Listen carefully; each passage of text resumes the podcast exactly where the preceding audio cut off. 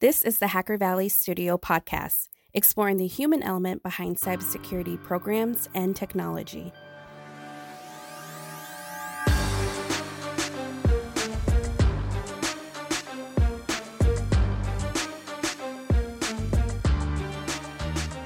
Hey, how's it going, everybody? Welcome back to the show. So, I've known Georgia Weidman for years at this point. I've watched her ascent into cybersecurity, and it's really been an awesome journey to watch. But in this conversation, we really get to know who she is, where she comes from, her background, and all the crazy stories that happened in her life. If you listen to this episode and you really appreciate it, check out some more episodes at hackervalley.studio. And as always, if you're looking to support us, go to patreon.com forward slash Hacker Valley Studio and you could do it there as well. Let's get right to this awesome episode.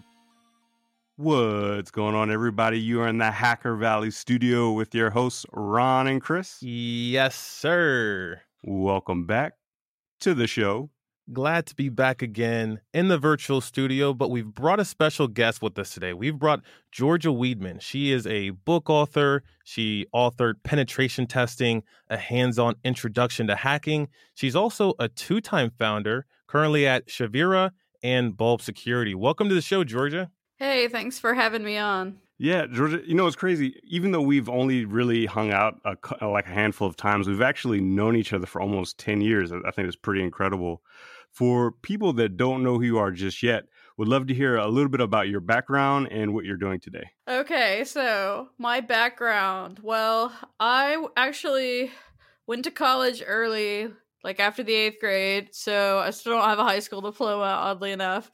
But I went straight to college and then I went to grad school for computer science after. So basically, my mom's a computer scientist and my dad's a physicist, and I guess just thumb my nose at both of them. I did math, but then I was in grad school and I realized I was not Einstein and I didn't really want to be a math professor. I wanted to be like a researcher. So I went to computer science grad school and they had this thing called the Collegiate Cyber Defense Competition that it was just like a extracurricular club thing and it was awful, absolutely awful because you played like the defenders and then they had like all the real like hackers come and like destroy your like way out of date stuff. It's a really miserable experience, but I realized I wanted to be like the red team people. So that was I guess kind of why I decided to do security.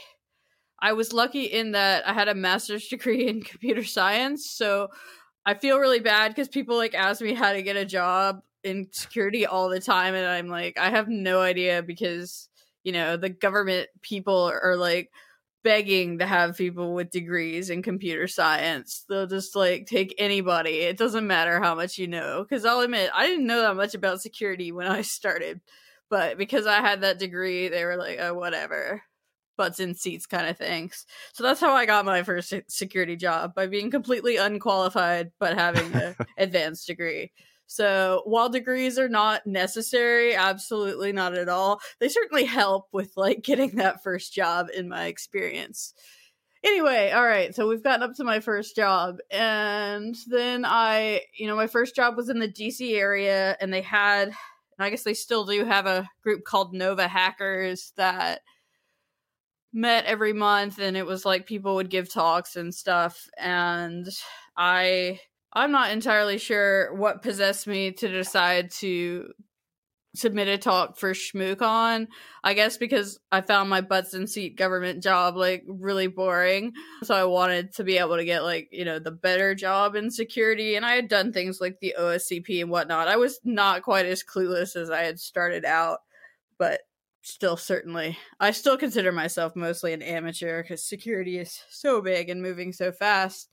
But anyway so i was going to nova hackers and i wanted to get the kind of jobs that like you know the the big name people then it was like chris gates and rob fuller were like the main people i basically wanted to be them so i was like well i guess i should submit a talk so I did some research on like SMS botnets, you know, before it was cool for like all the mobile malware to do that. Um, yeah. I did that and I submitted it my first talk ever to ShmooCon, which is kind of a hard one to get into, but I just I don't know. I guess I didn't have enough like understanding about like what was way out of my league. So I was always like, oh, let's just submit to ShmooCon. Oh, let's ask DARPA for some money. Like things that, you know, at my level, having been in security for as long as it had, were really absurd things for me to try to do. But it worked out. So I guess believe in yourself a little too much and be naive about how the world works is my my advice to anyone getting into security. And so then, you know, that kind of blew up and I did some more talks, which is where I met you is through like the EC Council stuff.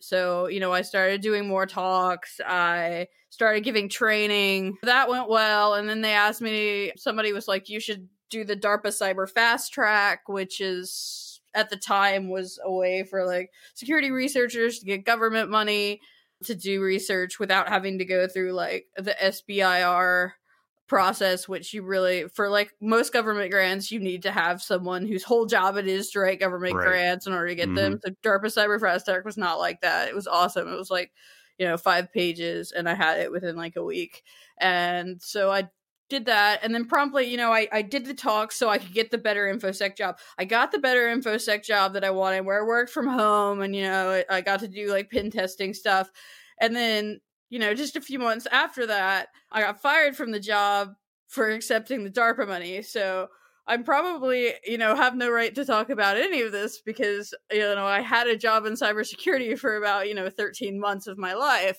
because then, you know, I did my own LLC and then I always just assumed I was going to go back to work like after the DARPA thing was done. But I had managed to bring in enough like pen testing work and training work and money from conferences that it was just like, well, maybe I should just do my own thing.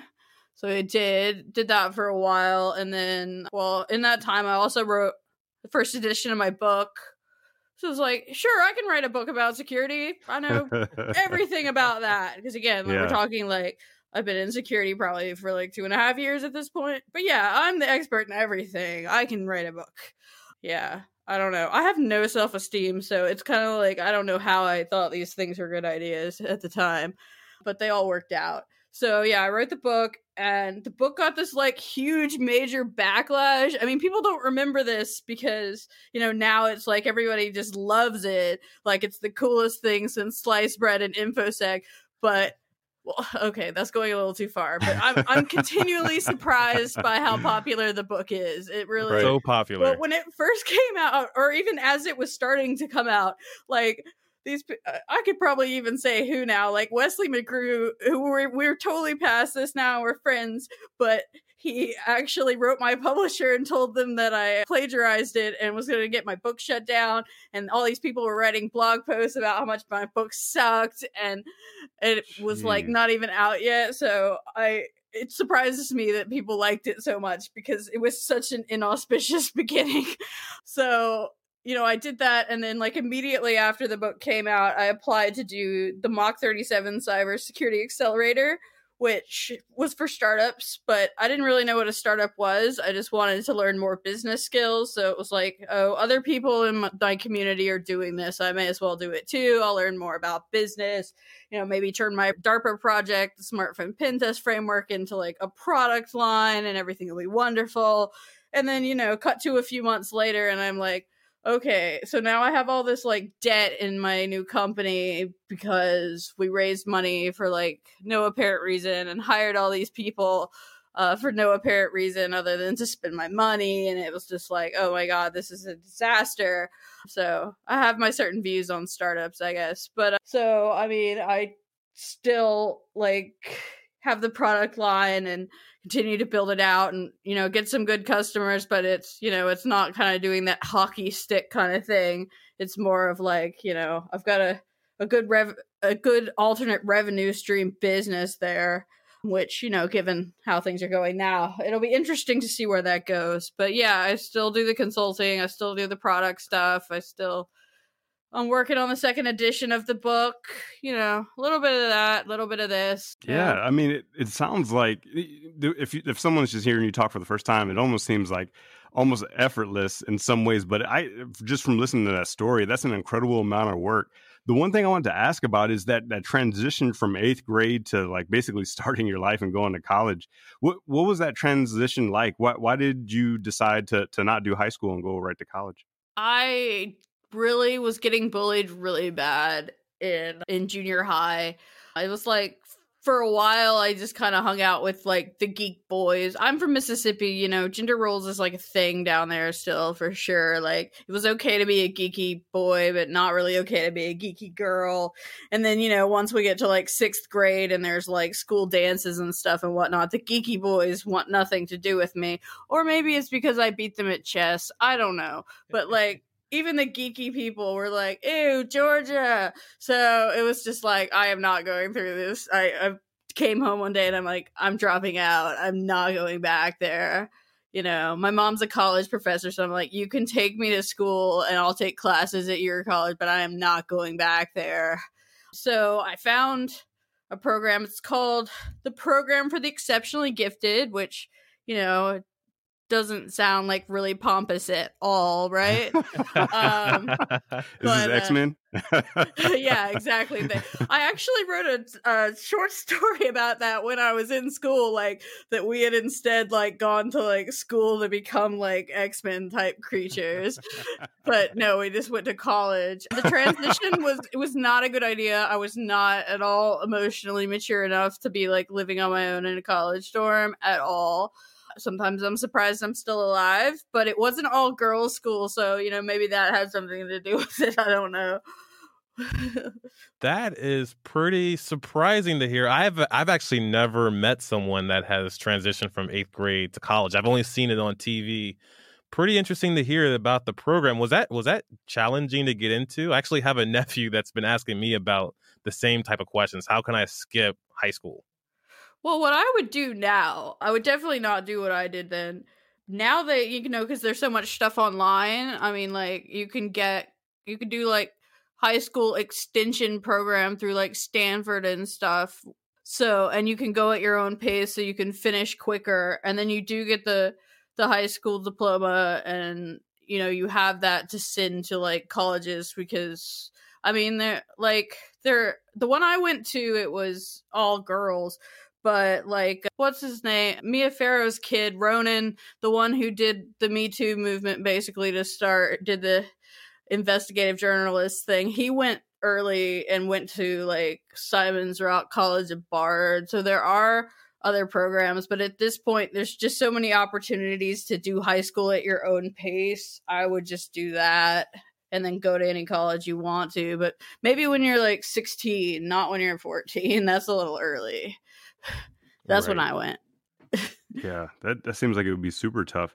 I'd love to to touch on your equestrian background because I, I, still see the pictures today. It seems like you're doing amazing things. Like, did, did you ever want to do that for your full time gig, uh, or is that something that you just more do as a hobby, as a competitor? I would love to hear that background. Well, I rode when I was a kid. It was like you know, my mom was like, wanting to get horses and kind of like keep them in the backyard and like go trail riding maybe once a week. So she did not get that. She got, you know, competition horses and all this. So I'm sure she regrets the day that she ever like put me in riding lessons because it was like horses it's like you know you may as well just like throw money out of your car as you drive down the road horses are so expensive they just like eat money. So, yeah, so I did it when I was a kid competitively and I really wanted to be like a professional equestrian. You know how people want to be like, I don't know, astronauts or actors. Like, yeah. I mean, some people do it, but it was more of that kind of like pipe dream kind of thing. And now as an adult, I'm really glad that like my parents had the like good sense to like tell me that's not a good idea because so much of that it's not like working with horses, it's like dealing with people because all the horses have owners. So really mm. you're like dealing with people, you're in customer service and that's not a skill set I have at all, really. So that was good. But actually when I did the startup accelerator and started my second company, Shevirah, somebody suggested I needed to do something in my life besides work. So that's kind of how that happened. I was like, well, I rode as a kid, so I'll go take a riding lesson, thinking, you know, maybe I'll take a once a week riding lesson. And now, you know, it's a couple years later now, but now I have two horses and yeah, I compete a lot. Well, I'm not competing right now. Thank you, coronavirus. Uh, We're completely terrible. shut down, but you know, it never really shuts down with horses, so we can't compete. But other than that, it's been pretty normal, except like only one person can go in the barn at once and stuff like that. But I have been able to ride the horses. So yeah, that's been pretty normal. But I'm looking forward to competition starting, but I certainly don't want it to start too early. I kind of feel like maybe they're thinking about starting it a little too early. Mm. And and how do you how do you practice that? And and would you say there are any parallels between uh, equestrian, you know, sports and cybersecurity? I mean, well, to practice it, you know, it's just hours spent in the saddle, you know, getting the right muscles for riding. I mean, I actually, I mean, I jump, but I don't jump at home that much because, you know, the horses only have so many jumps in them. You can't just, you know, it's not like sports equipment, it's an actual, Right. like, living creature.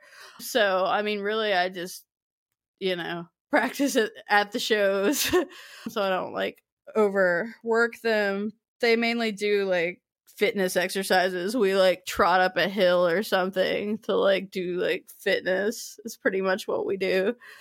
And parallels between security, you know, I'm sure there are some, but I mean, horses are my escape from the rest of my life being security. So if there are parallels, I don't want to know about it.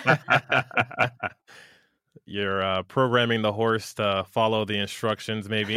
uh, not program a horse. They do whatever they feel like. Don't let Right. anyone tell you any different.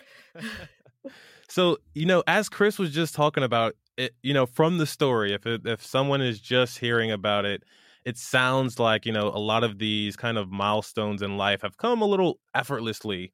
But maybe it's because uh, you're talking about a little bit about self-esteem. Maybe it's the fact that you didn't have anything to lose. Do you think that's played a part in you just rapidly kind of tackling the challenges and goals that you want to tackle? It must have because I mean I totally feel the difference now that it's like, you know, with the second edition of the book, it's like, man, it was so much easier to write the first edition because like the worst thing that was gonna happen is like nobody was gonna read it and people were gonna say it was dumb on the internet. Like this time if it's not good, it's like all these like thousands and thousands of people who want the second edition and love the first one are gonna be so let down.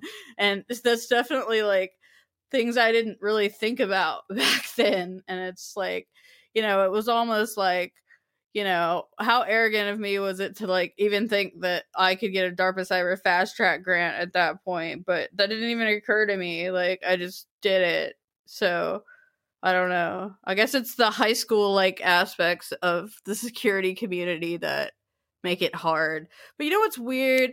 Like, I go to, I like, well, I don't go anywhere now, but like I sp- speak at like conferences over the net and I used to go there, but like places like, you know, in the Middle East and India and Brazil, because they translated my book into Portuguese, like, there's these pockets of the world where like people think I'm really cool. And then it's like, you know, I guess kind of among the like elite hacker type people. You know, I say elite with air quotes, even though you Right. can't see. I mean, they're not really elite, but they think they are. You know, the socially elite, if we will. You know, a lot of them think I'm like the lamest thing ever, and just don't attack me anymore because it's passe to attack people in the post Me Too world. But you know, it's interesting. It's really interesting. We should I be nicer love- to each other. I was going to say, I would love to kind of hear your thoughts and kind of opinion on what do you see going forward in the future. Before we jumped on, we're, we're talking a little bit about mobile security. What do you see uh, for the future of security now that we're in COVID and even moving beyond it? Well, I definitely think, you know, we're not going to be able to like put this back in the box if you will. I mean, even people who have, you know, more social skills than me are totally like, why would I ever want to like commute to the office ever again? I've managed to do it just as well at home. So I think, you know, I mean, I've been working from home for years, love it. So I think that that's definitely, I mean, there's just going to be so much pressure. And I mean, companies can't really say, oh, it won't work if it has, you know. So I think, you know, it's going to be a lot more mobile. I mean, on prem is there is unfortunately, you know, going to be uh, I think a lot smaller of our budget and unfortunately that's also where a lot of our security spend has been up until now is like, oh, let's buy this fancy firewall. But, you know, now it's, you know, cloud services, enterprise mobility management, meeting platforms, you know, anything that, you know, is going to be security for people on the go on their own devices, which is, you know, I hate to say I've been harping on this for like 10 years and it's like, you know, mobile's here and now. You can't really, after this, you really can't say that it's not. So, I mean, we're so, so pitifully behind where we need to be in terms of like even just standards for what is security of people working from home on their own computer and their own phone and accessing corporate resources. Like, how do we even begin to secure that? Like, we have it's so fragmented, and you know, the solutions a lot of them i mean there are some good solutions don't get me wrong and all of them should definitely buy my company. I would love to be part of your enterprise mobility management solution. Believe me all of you. Even if you don't make a good one i'd love to help you make it better. See i really want to sell my company. Yeah do um, but uh, anyway, where was I going with this? So I think that we are, you know, we had time to do better. We had a lot of time to do better and we didn't. And you know, now people are I think waking up to it. But at the same time, it's like yeah, Zoom had all these security problems, but who stopped using Zoom?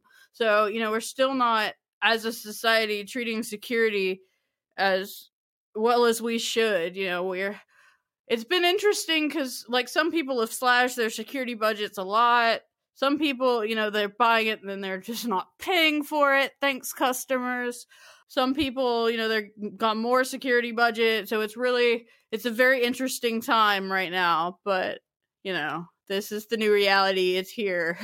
so you know, if you make a firewall that you know protects the internal network, better make something else right. Or at least expand on another technology to kind of augment some of the yeah the absence of customers or opportunity there. Yeah. A, a lot of security really goes back to behavior. What are some easy things that people can do from a, a normal person's perspective to keep themselves safe uh, from from a mobile attack? Well, a mobile attack as well as you know any kind of attack because you know at the end of the day these things all kind of come back to the same questions that so my big three are you know passwords. I mean i get it. I'm not perfect password patty or anything over here. I just made that up. I, I, that's uh, awesome. I'm using like, that forever. me too. I was just like, what's another P? Um, but I mean, I know it's hard. It's like, you know, if you don't reuse it, you're not going to remember it. Oh, but password managers, then if you want to use it on your phone, it's like you have to get your computer out to get your credit card. And I mean, I get it that we have not solved this authentication problem at all but you know doing your best to within you know the realm of how much time and space there is in your life to you know follow those password rules of you know don't reuse it use complex ones don't make it like a dictionary word or something and don't just make it a dictionary one word with like a one at the end either. You know i mean this isn't a soliloquy on passwords but you know password security important. My other one is patching. I mean, updates. Again, I'm not perfect on this, particularly because I I do exploit development and stuff. So having added date stuff is is nice, especially on the iPhone side because it's hard to like bring them back. So I make mistakes too. I think we all do. Or it comes up and it wants to update while I'm in the middle of a presentation and I'm like, go away. And then I forget about it. So, I mean, we all make mistakes, but, you know, keeping your operating systems up to date, keeping all the apps up to date, keeping, you know, the, eh, but then there's the downside to that, that there's all those like fishes now that say, oh, your, your Flash player's out of date. Download the, the update and it's malware. So, I mean, it's scary, which brings us into the third one. And the third one for me, which is probably the most important one, is phishing. You know, as intense as some of the attacks are with like the chains of zero days and things like that, almost like all of them, like, I mean, the Trident attack where it had like three zero days for iOS, it started by sending the user a text message where they had to click on a link and that opened it in the browser and then it exploited the browser. So, I mean, certainly we haven't fixed the email security problem around phishing, but in addition to email, any way that somebody can send you a link, be it text message, WhatsApp, uh, Facebook Messenger, Twitter direct message, any way that it can be given to you, Bluetooth, any way they can get you to to potentially click on a link. Those are places you want to be vigilant as well, not just email. Email is not like the phishing gallery. It can be it's any way they can send you a link. So, I mean, those are my big ones, you know, passwords, updates, and phishing because yeah, that won't make you like perfectly secure. There will be vulnerabilities in your life, but you know, most of the attackers that, you know, unless you're like, you know, a big company or a high net worth individual or you know, someone has a personal vendetta against you, you know, most of the attacks you're going to run into, people just, you know, want to build up their botnet. They don't really care who they get. So, if you're not easy, they'll move on to somebody who who is and they'll have plenty of fish out there. So, I mean, that'll help you a lot. Yeah, that's perfect. Perfect advice and 100% agree. One thing I wanted to ask you about because I think most people have self-esteem challenges at some on some part of that spectrum. And but you've continued to persevere, you've continued to put yourself out there whether it's in books or talks, your company. It takes some vulnerability to actually do some of, a lot of that stuff.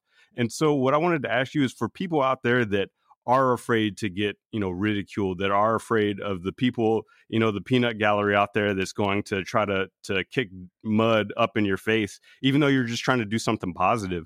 What piece of advice would you give to those people? I mean i guess what i really find as like a disservice is you know a lot of people are always like oh haters gonna hate just ignore it like and act like it doesn't get to them when i mean i think you know, no matter who you are, I mean, I haven't done an exhaustive study, but you know, somewhere between watching like those late night celebrities read mean tweets to my own experiences to, you know, the experiences of others, like to some books I've read, it seems like you know it's just our the way our brains work that you know you could get 99 pieces of good feedback and one piece of bad feedback and that's what your brain's going to focus on that you really you know have to actively snap yourself out of that. So i mean i would say that you know i think that you know by acting like it's not a big deal I think it makes people feel worse that, you know, they are affected by it. But everybody's affected by it. So I think we need to be more open about the fact that, you know, haters suck. Like yeah. it, it, really yeah, sucks. It can really ruin your day. So, I mean, I guess my advice for that would be like just realize that yeah, it hurts, but you know, everybody who puts themselves out there like has to go through that. And it's always going to suck and we should be nicer to each other, but you know that it's it just come it's not just you that it hurts you know? Right. yeah. That's perfect perfect advice.